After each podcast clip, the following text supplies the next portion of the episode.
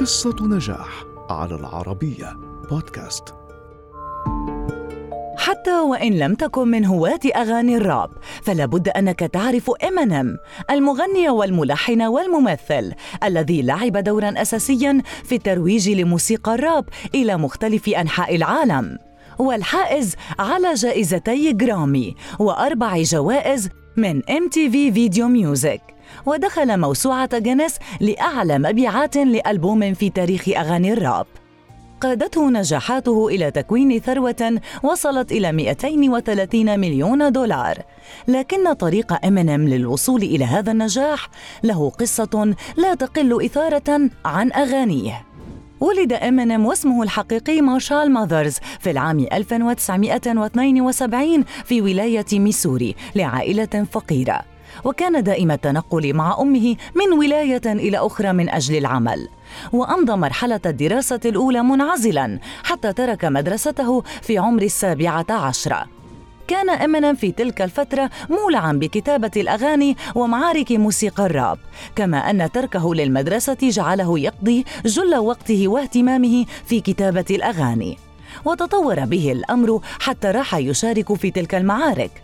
وأظهر قوة في الكلمات وفي الأداء أيضا. أكسبته شهرة واسعة في مدينة ديترويت.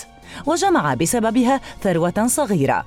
وقرر آنذاك تغيير اسمه من مارشال إلى امينيم وهي الأحرف الأولى لاسمه مارشال ماذرز. وفي العام 1996 استخدم إمينيم ما جمعه من أموال ليصدر أول ألبوماته الذي حمل عنوان Infinite لكن كحال أغلب الناجحين باءت محاولته الأولى بالفشل. فلم يلقى الألبوم الجماهيرية المأمولة ولكنه لم ييأس. وقاده طموحه في العام التالي 1997 إلى إصدار ألبومه الثاني الذي كان نقطة تحول كبيرة في مسيرته. وحمل عنوان The Slim Shady. لاقى الألبوم نجاحا أكسبه شهرة على مستوى بعض الولايات. وقرر بعدها السفر للمشاركة في أولمبياد الراب السنوي في لوس أنجلوس. ومن بين أقوى مغني الراب المشاركين احتل إمينيم المركز الثاني. ونال بعدها اهتمام شركة Interscope Records للإنتاج.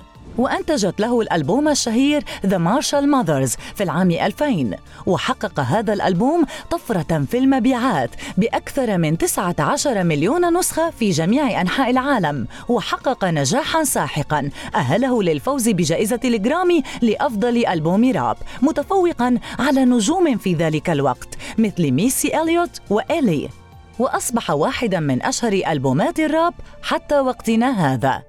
استمر إمينيم في إصدار ألبوماته وراح يحصد نجاحا تلو الآخر. وفي العام 2007 كان إمينيم في أوج شهرته لكنه عانى أيضا لفترة بسبب الإدمان وتمكن من تجاوزها وأطلق في العام نفسه ألبوما يتحدث عن تلك الفترة بعنوان Recovery أي إعادة التأهيل. وفاز هذا الألبوم أيضا بجائزة جرامي لأفضل ألبوم راب في ذلك العام. لم تنتهي قصة إمينيم مع حصد النجاح ففي عام 2014 أصدر ألبومه شيدي إكس في ولاقى الألبوم نجاحا استثنائيا وبيع منه أكثر من 130 ألف نسخة في الأسبوع الأول من طرحه. لم يكن هذا الرقم غريب. فما تم بيعه من ألبومات لإمينيم تجاوز 350 مليون نسخة حول العالم. ودخل موسوعة جينيس كأسرع مغني راب بيعا لألبوماته. وعلى الصعيد الإنساني ينظر إلى أعمال إمينيم على أنها نجحت في كسر الحواجز العرقية لقبول مغني الراب الأبيض. فكانت شعبية إمينيم من جميع الأطياف والألوان في كل دول العالم.